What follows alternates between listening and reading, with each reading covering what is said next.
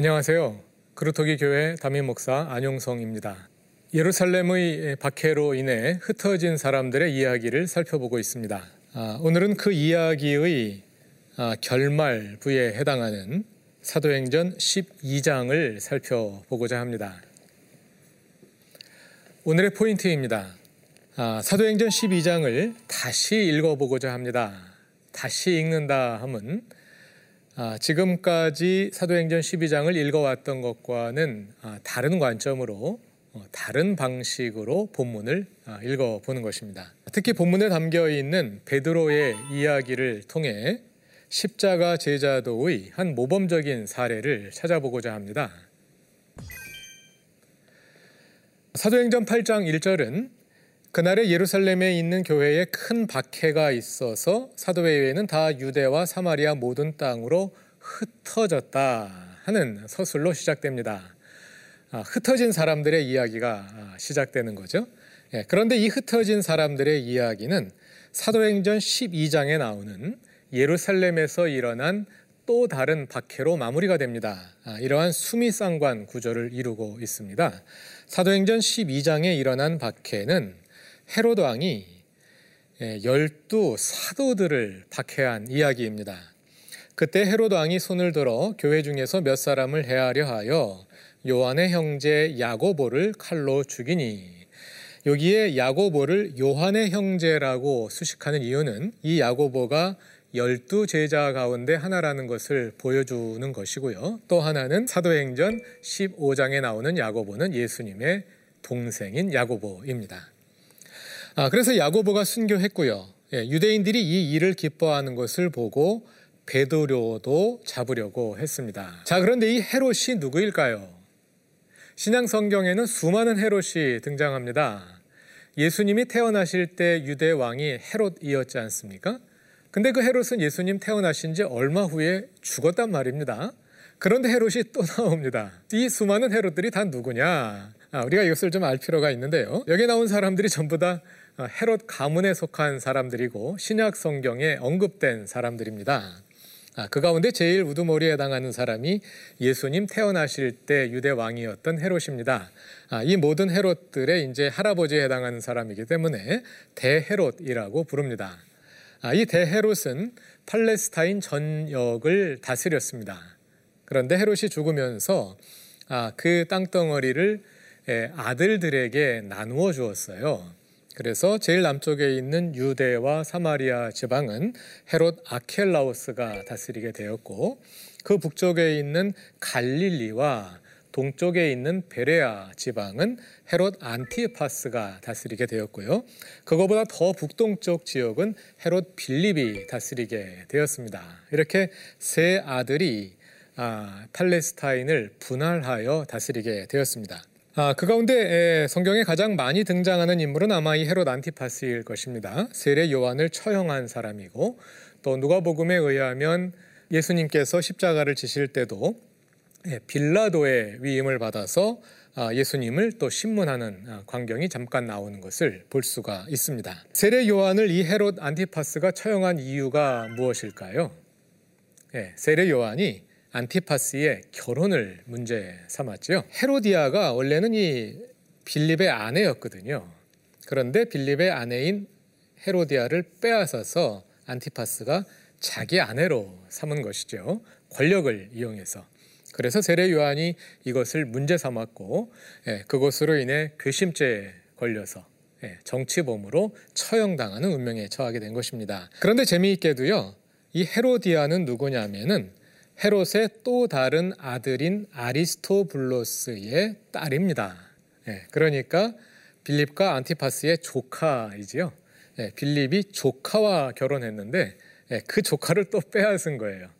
아, 그런데 이 시대만 하더라도 근친 결혼이 예, 일반적이던 시대이기 때문에 예, 이것이 윤리적인 문제가 아니었습니다. 그래서 성경도 그 자체를 문제 삼지는 않고요. 남의 아내를 빼앗았다는 것을 이제 세례 요한이 문제 삼게 되었던 거죠. 이 헤로디아의 남자 형제가 헤롯 아그리파 1세인데요. 오늘 우리가 함께 읽고 있는 사도행전 12장에 나오는 헤롯입니다. 예, 대헤롯의 손자에 해당하는 사람이죠. 그리고 헤롯 아그리파 1세의 아들인 헤롯 아그리파 2세가 역시 또 사도행전에 등장합니다. 사도행전 25장과 26장을 보면은요. 사도 바울이 3차 전도 여행을 마치고 예루살렘에 올라갔다가 붙잡혀서 가이사라 감옥에 2년 이상 아, 수감되어 있었거든요. 예, 그 기간에 헤롯 아그리파 2세가 총독 베스도를 찾아왔다가 예, 바울을 신문하는 아, 장면이 나옵니다. 헤롯 아그리파 2세에게는 아, 두루실라와 버니게라는 여자 형제들 누이들이 있었습니다. 그런데 두루실라는 예, 총독 벨릭스의 아내가 되고요. 예, 버니게는 그를 잇는 총독 베스도의 아내가 됩니다. 이 사람들이 신약 성경에 등장하는 헤롯 가문입니다. 예, 그 가운데 헤롯 아그리파 1세가 아, 오늘 사도행전 12장에 등장하게 되는 거죠. 자, 헤롯 아그리파 1세가 베드로를 잡아갔습니다. 베드로는 옥에 갇혔고요. 교회는 그를 위하여 간절히 하나님께 기도하고 있었습니다. 그날 밤에 일어난 일들을 아, 여러분들도 잘 알고 계시죠? 그날 밤에 천사가 감옥을 찾아와서 베드로를 깨워서 어, 데리고 나가죠. 그런데 베드로는 하도 깊이 잠이 들어가지고 지금 무슨 일이 일어나고 있는지를 전혀 파악을 못해요. 그래서 천사를 따라가면서도 생시인 줄 알지 못하고 환상을 보는가 하면서 따라 나갑니다. 예, 그러다가 예, 첫째와 둘째 파수를 지나고 감옥 밖으로 나와서 한 거리를 지나고 나서야 비로소 정신이 돌아가지고 내가 이제야 참으로 주께서 그의 천사를 보내어 나를 헤롯의 손과 유대 백성의 모든 기대에서 벗어나게 하신 줄 알겠노라 하고 깨닫게 되죠. 예, 그 다음엔 어떤 일이 일어나나요? 형제들이 자신을 위해 기도하고 있는 마가 요한의 어머니의 집에 갔습니다. 아, 로데라는 여종이 나왔는데 예, 베드로를 보고는 놀라 가지고 들어가서 사람들에게 알리죠. 예, 베드로가 왔다고 말하니까 사람들이 내가 미쳤다 하고 믿지 않습니다. 예, 그러니까 그 여자아이가 계속해서 참말이라고 정말 베드로가 살아왔다고 말하니까 에이 그러면 그의 천사겠지 하면서 안 믿어요. 예, 그 과정에서도 베드로는 계속해서 문을 두드리고 있습니다. 예, 문 두드리는 소리를 듣고 나가서 베드로를 보고 베드로를 보고 놀랬다 하는 이야기가 이제 사도행전 12장의 이야기죠. 아, 이 이야기를 우리가 그동안 어떻게 읽어왔나요? 예, 기도하고도 그 응답을 믿지 못하는 그런 교회의 이야기로 읽어왔습니다. 아, 만약에 베드로가 이렇게 감옥에 갇혔다가 기적적으로 구출되는 것이 이번이 처음이라면 그럼 교인들이 못 믿을 수도 있겠죠. 에이 어떻게 그런 일들이 그런 일이 일어날 수 있겠어 하겠죠. 그런데 예루살렘 교회는 이미 이런 기적적인 추억을 경험한 적이 있어요. 사도행전 5장을 보면은요.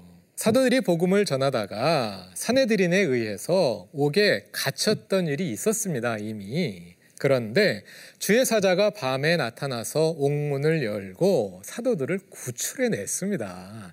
이런 경험을 이미 한 적이 있거든요. 지난번에 일어났던 일이 또 일어났는데 예, 그거를 못 믿었다. 기도하고도 못 믿었다. 이건 잘 이해하기가 어려운 일이지 않습니까? 또 한 가지는요. 예, 우리가 베드로에 대해서 가지고 있는 고정관념이 있어요. 예, 베드로 그럼 어떤 사람을 생각하십니까? 성격이 급하고 말이 앞서고 책임지지 못하는 불같은 성격의 그런 베드로를 생각하지 않습니까? 그러나 이것은 복음서에 있는 베드로입니다. 아, 복음서에서는 그랬습니다. 예수님이 살아계실 때는 그랬지만 예수님의 부활을 경험하면서 사도들이 변화되었습니다. 이제 이 베드로가 옛날에 그 베드로가 아닙니다. 베드로가 달라졌어요. 우리가 사도행전 3, 4, 5장에서 확인하지 않았습니까? 사내들이니 복음을 전하지 말라고 예수의 이름으로 다시는 가르치지 말라고 여러 번 위협하지만 그 위협에도 굴하지 않고 담대하게 복음을 전하는 베드로이거든요. 베드로와 요한이 이렇게 그 위협에 대처하죠. 베드로와 요한이 대답하여 이르되 하나님 앞에서 너희의 말을 듣는 것이 하나님의 말씀을 듣는 것보다 옳은가 판단하라. 우리는 보고 들은 것을 말하지 아니할 수 없다. 사내들인이 누굽니까? 사법권과 입법권을 함께 가지고 있는 유대 최고의 예, 권력기관이지 않습니까? 그 권력기관 앞에서 전혀 떨지 않고 담대하게 복음을 전하는 그 베드로인 거예요. 그러니까 우리는 과거의 베드로를 생각하니까 에이 베드로가 믿음 없이 교인들이 자기 위해서 밤새도록 기도하고 있는데 아이고 잠에 쿨쿨 빠져가지고 이런 참 한심한 사람 이런 식으로 읽는단 말이죠. 예, 그 보는 관점을 바꾸어야 하는 거예요. 베드로가 갇히고 나서 교회는 그를 위해 간절히 기도하고 있었습니다. 뭐라고 기도하고 있었을까요? 우리는 당연히 베드로 감옥에서 구출해 주세요 하고 기도했겠지 하고 전제하고 읽지 않습니까? 우리는 그렇게 기도하지요. 예, 우리가 그렇게 기도하니까 그것이 기도의 정석이라고 생각합니다. 그렇지 않습니다. 사도행전의 제자들은 그렇게 기도하지 않습니다. 사도행전을 읽어보면은요, 아, 제자들이 복음을 전하다가 투옥된 아, 이야기가 다섯 번 나옵니다. 아까 나왔던 사도행전 5장에 한 번, 12장에 한 번, 그리고 16장을 보면 빌립보 감옥에 바울과 신라가 갇히는 이야기가 나오고요. 그 다음에 바울이 3차 전도 여행 마치고 예루살렘에 올라갔다 잡혀서 가이사라 감옥에 2년 이상 수감되는 이야기가 나오고요. 그 다음에 마지막으로 로마 감옥에 갇히는 이야기. 이렇게 다섯 번의 수감 이야기가 기록되어 있는데 그 가운데 어느 곳에서도 감옥에 갇힌 사람이나 아니면 그를 위해 기도하는 사람들이 사도들을 감옥에서 구출해 달라고 기도하는 그런 기도 한 번도 하지 않습니다. 오히려 바울과 신라는 빌립보 감옥에 갇혀서 기도하고 찬양했다고 하지요.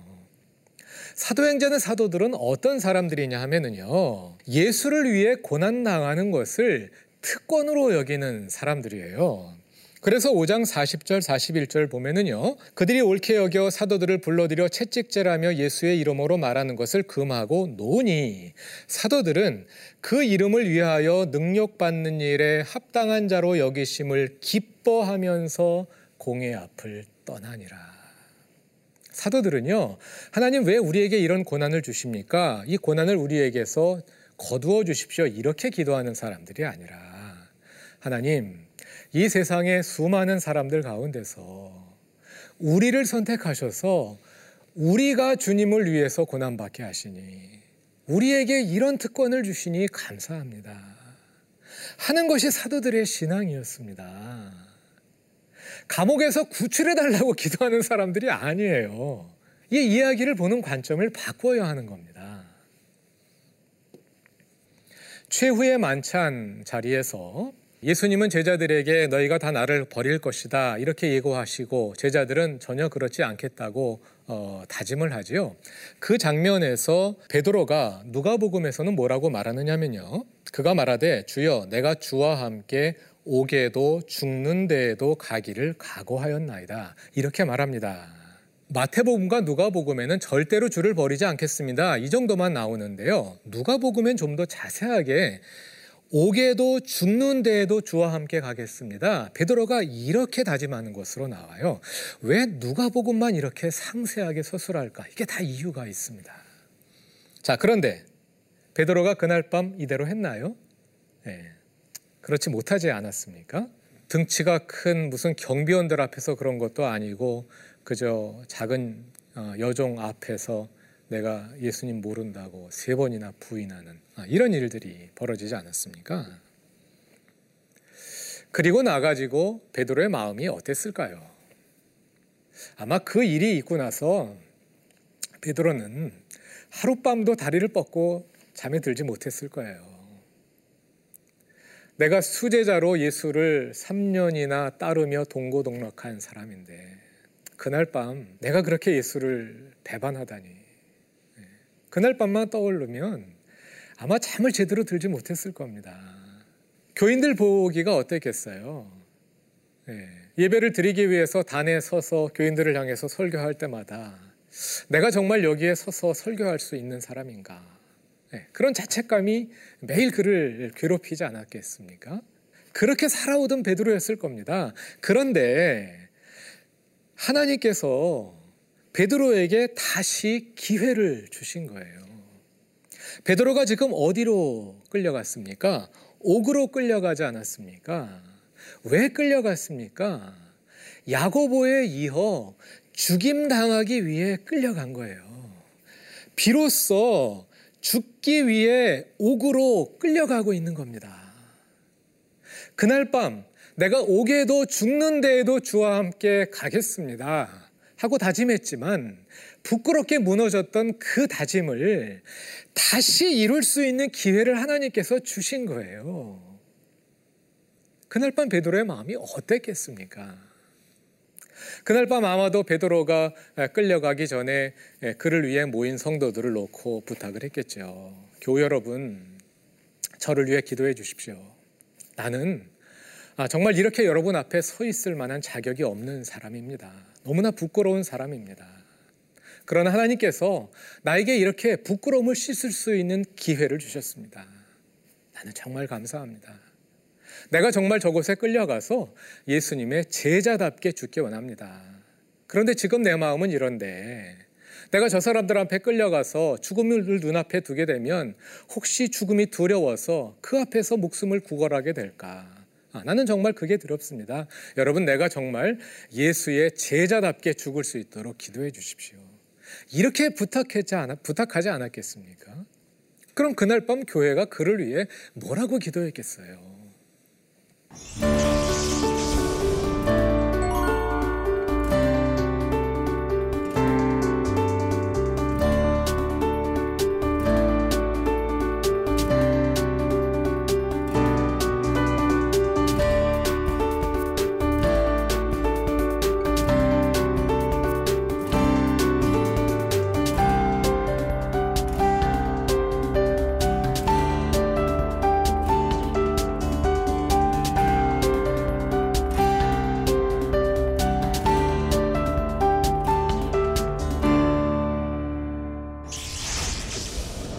예수님께서 아, 복음서에 보면 세 번에 걸쳐서 순환 예고를 하시는데요. 누가복음 9장을 보면 예수께서 첫 번째 순환 예고를 하신 후에 바로 이어서 이렇게 말씀하십니다. 아무든지 나를 따라오려거든 자기를 부인하고 날마다 제 십자가를 지고 나를 따를 것이니라. 내가 이제 예루살렘에 올라가면 십자가를 지고 죽임을 당하게 될 것이다. 그리고 부활하게 될 것이다. 내 길은 십자가의 길이다. 너희가 나를 따르려거느냐? 너희도 그렇다면 자기 십자가를 지고 나를 따르라. 이렇게 예수께서 말씀하셨지요. 그런데 십자가를 진다는 것이 구체적으로 무엇을 말하는지는 아무 곳에도 설명되어 있지 않아요. 그래서 우리가 짐작해서 미루어 알 수밖에 없는데요. 십자가를 지라는 말씀이 누가복음에 두 곳에 나옵니다. 누가복음 9장 23절과 24절 바로 이 첫 번 순환 예고의 맥락에서 나오고요. 그다음에 14장 25절부터 33절의 맥락에서도 나오는데요.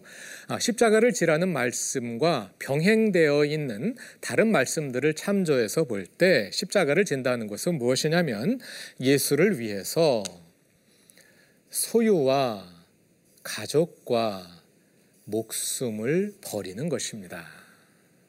이것이 십자가를 지는 것인데요. 베드로는 이미 예수를 위해 소유와 가족을 버린 사람입니다. 누가복음 4장 38절을 보면은요. 예수께서 베드로의 장모의 병을 고쳐 주시는 이야기가 나옵니다.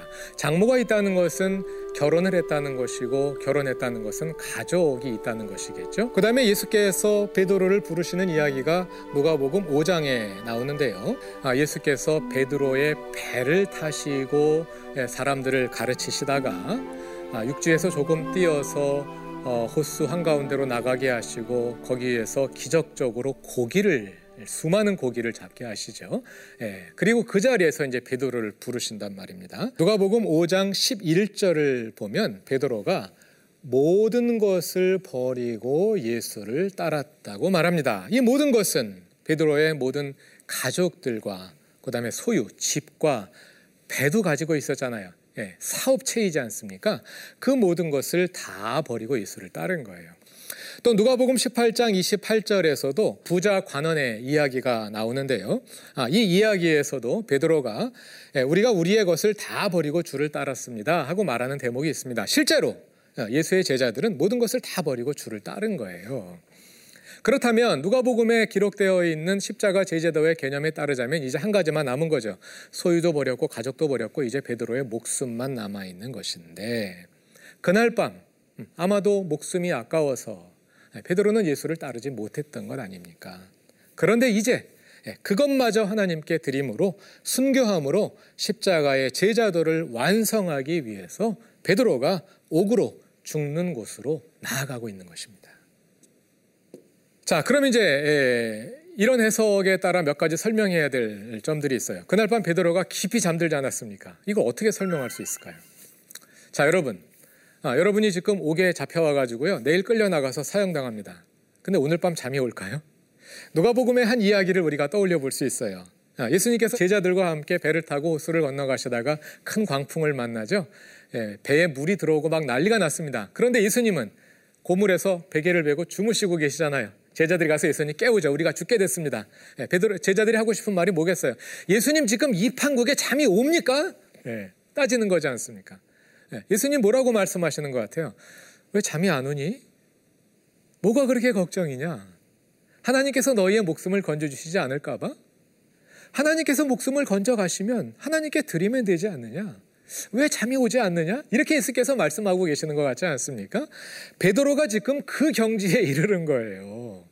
내일 끌려나가 죽임당할 사람이 예, 그렇게 깊이 잠이 들 수 있는 겁니다. 왜 그랬을까요? 베드로는 이미 자기 목숨을 하나님께 드렸거든요. 이제 더 이상 두려워할 것이 아무것도 없는 겁니다. 죽음을 넘어선 사람이니까요. 자, 그날 밤 교회가 왜 이 일을 믿지 못했을까요? 자, 이 교회는요, 아무도 베드로가 살아 돌아오기를 기다리고 있지 않습니다. 교회는 이미 베드로를 하나님 품에 보내드렸어요. 그렇기 때문에 베드로가 돌아온 것을 믿을 수가 없는 거죠. 예, 로데가 들어와서 예, 베드로가 살아 들어왔다 그러는데 지금 교인들 뭐 하고 있습니까? 간절하게 기도하고 있지 않습니까? 기도하는데 이 로데가 들어와서 막 버벅댔겠죠. 막 정신이 없이. 그러니까 너 미쳤니 그런 거죠. 아 그게 아니라 베드로 베드로가 살아 돌아왔다고요. 에이 그의 천사겠지. 예. 우리는 베드로를 이미 하나님께 보내드렸기 때문에 그래서 못 믿는 거지 기도하고도 그 기도가 응답될까 그걸 못 믿은 것이 아닙니다. 네, 하나님께서는 아, 그날 밤 베드로의 목숨을 거두어 가지는 않으셨습니다. 아, 왜 그랬을까요? 네, 한 가지 네, 해야 할 일이 남아 있었던 거예요. 자, 그에 바로 이어지는 사도행전 12장 20절 이하를 읽어보면요. 아, 이런 내용이 기록되어 있습니다. 헤롯이 두로와 시돈 사람들을 대단히 노여워하니 그들의 지방이 왕국에서 나는 양식을 먹는 까닭에 한 마음으로 그에게 나와 왕의 침소 맡은 신하 블라스도를 설득하여 화목하기를 정한지라 헤롯이 나를 택하여 왕복을 입고 단상에 앉아 백성에게 연설하니 백성들이 크게 부르되 이것은 신의 소리요 사람의 소리가 아니라 이렇게 백성들이 말했습니다. 예, 그런데 헤롯이 영광을 하나님께 돌리지 아니함으로 주의 사자가 고치니 벌레에게 먹혀 죽으니라 네, 하는 사건이 기록되어 있습니다. 네, 여기에는 배경이 있습니다. 자, 아까 헤롯의 계보를 살펴보셨습니다. 이 헤롯 가문의 왕들 가운데서도요, 이 아그리빠 1세는 예, 아주 독특한 위치에 있었던 사람입니다. 원래 이 헤롯 가문은요, 에돔 족속입니다. 이 에돔 족속은 이두메라는 나라를 이루고 살고 있었는데요. 이스라엘과 원수지간입니다. 그런데 그 원수지간의 사람들이 이스라엘의 왕이 된 거예요. 그러니까 이스라엘이 헤롯 가문을 좋아할 리가 없겠죠. 왕가의 정통성이 없습니다. 그러다 보니까 계속해서 이 헤롯 가문은 통치에 어려움을 겪습니다. 뭐 세금도 잘 안 낼 거고 예, 백성들이 협력도 안 해주고 하니까 어려움이 많잖아요. 그러니까 이제 헤롯이 예, 유대인들의 환심을 사기 위해서 유대의 하스몬 왕가의 공주인 미리암을 아내로 삼았습니다. 여러 아내 가운데 미리암을 아내로 삼았어요. 그래서 유대인들의 예, 환심을 얻으려고 했는데 문제는 예, 그래도 소용이 없는 거예요. 예, 백성들이 미리암은 좋아하지만 헤롯은 싫어합니다. 그러니까 결국은 헤롯이 나중에는 미리암을 시기해서 아내를 죽여버립니다. 그리고 그에겐 두 아들이 있었는데요. 알렉산드로스라는 알렉산드로스라는 예, 아들과 예, 아리스토블로스라는 아들이 있었는데 두 아들을 예, 둘다 예, 처형해 버렸습니다. 다행히 손자인 아그리파 1세는 살아남아서 로마로 갑니다. 예, 그런데 이 대헤롯이 로마와 좋은 관계를 유지하고 있었거든요. 예, 그 덕에 아그리파 1세가 아우구스투스 어, 황실에서 어, 자라나게 돼요. 예, 그러다가 예, 귀족 친구들을 사귀게 되는데요. 그 가운데 하나가 황제가 된 거예요. 그가 바로 클라우디우스 황제입니다. 이 아그리파 1세가 클라우디우스가 황제가 되는데 아주 중요한 기여를 하게 됩니다. 그 다음부터 황제가 아그리파 1세의 뒤를 봐주게 되는 거죠. 막강한 왕이 된 겁니다. 예, 거기다가 아그리파 1세는 미리암의 피를 타고 났기 때문에 다른 사람들과는 달리 예, 유대인들의 또 지지를 받았어요. 네, 그러니까 뭐 세상에 두려울 것이 없는 거죠. 그러다 보니까 아, 이스라엘은 지금 로마의 속국입니다만 로마의 후원을 받는 나라이기 때문에 그 주변에 있는 나라들에게는 또 마치 종주국처럼 행세를 하고 있었던 거예요. 그러니까 이스라엘 북쪽에 있었던 두로와 시돈이라는 나라가 있었는데요. 이 두로와 시돈이라는 나라는 산악지대입니다. 지금의 레바논 지역인데요. 산악지대이기 때문에 농사를 못 짓습니다. 그래서 두로와 시돈 사람들이 먹을 음식은 예, 곡식들을 이스라엘에서 수입을 해갑니다. 예, 반대로 이스라엘은 두로와 시돈에서 아, 목재나 뭐또 사치품 이런 것들을 이제 수입하는 무역 관계에 있었죠. 그래서 레바논의 백향목으로 솔로몬이 성전을 지은 거죠. 아, 이처럼 두로와 시돈이 이스라엘에서 양식을 수입해서 먹고 살기 때문에 그 나라들의 식량 주권을 이스라엘이 가지고 있는 거예요. 이스라엘이 식량을 안 팔면 이 사람들은 굶어 죽어야 됩니다. 근데 무슨 일인지 알 수 없겠는데 이 두로와 시돈이 헤롯 아그리파 1세에게 밉보인 일이 있었던 거예요. 예. 그러니까 아마도 수입출을 중지했다든지 수출을 안 하겠다고 위협을 하든지 지금 이런 일들이 벌어지고 있는 상황인 거죠.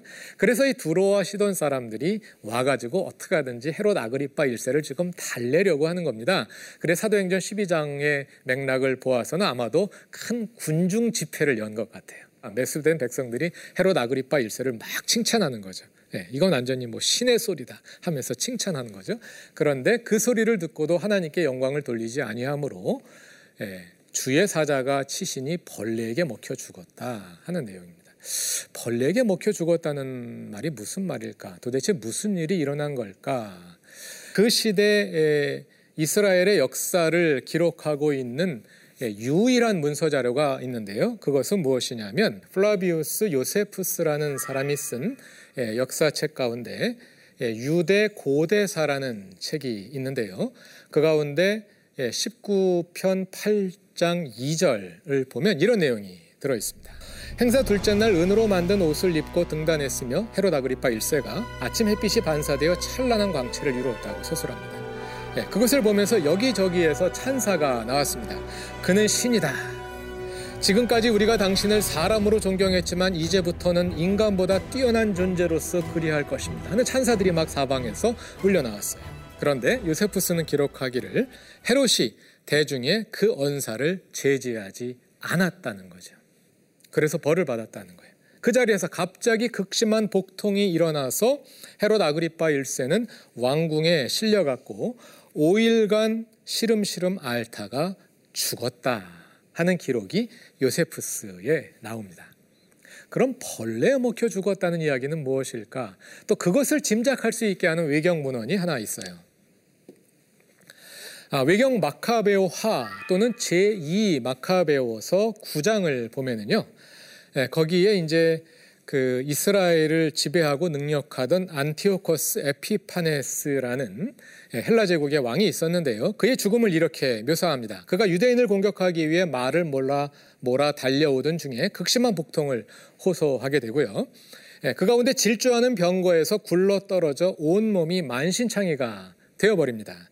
그의 몸에 구더기가 들끓고 살이 썩어 들어가 죽음에 이르렀다 하는 이런 기록이 마카베오화에 나옵니다. 마카베오의 기록과 요세푸스의 기록을 미루어서 아마도 헤롯 아그리파 1세에게도 이와 비슷한 일이 정확히 문제는 알 수 없지만 비슷한 일이 일어났겠구나 하고 우리가 짐작해 볼 수 있겠습니다.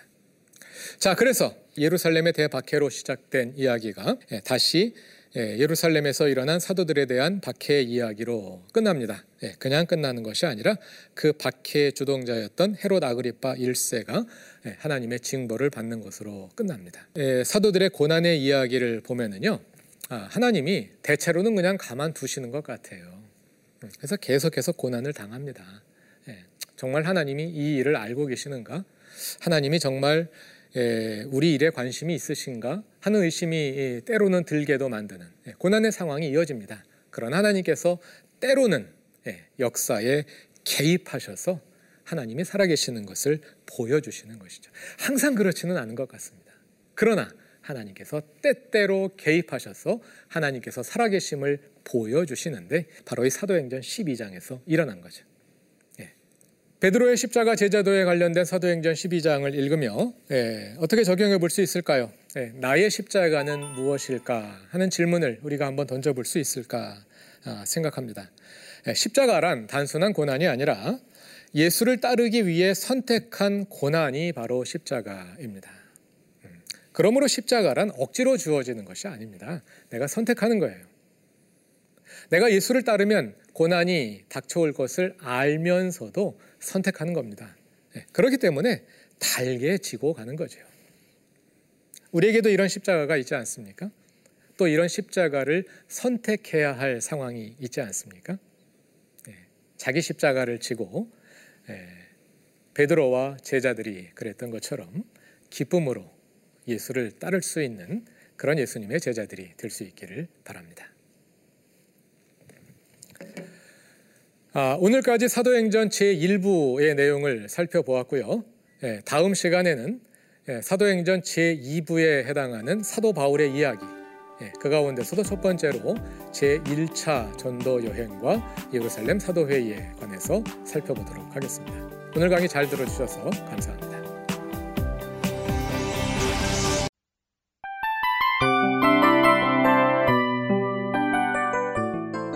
이 프로그램은 청취자 여러분의 소중한 후원으로 제작됩니다.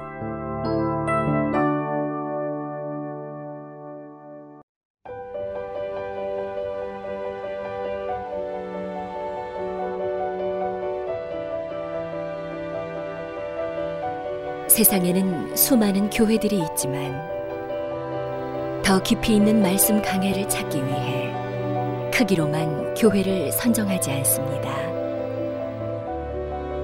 보다 좋은 영적 콘텐츠를 더 많이 나누기 위해 방송비를 받지 않습니다. 1년 365일 복음만 전하고 싶어서 우리는 광고를 하지 않습니다. 온누리의 복음을 땅끝까지 CGN TV와 함께 땅끝 성교사가 되주세요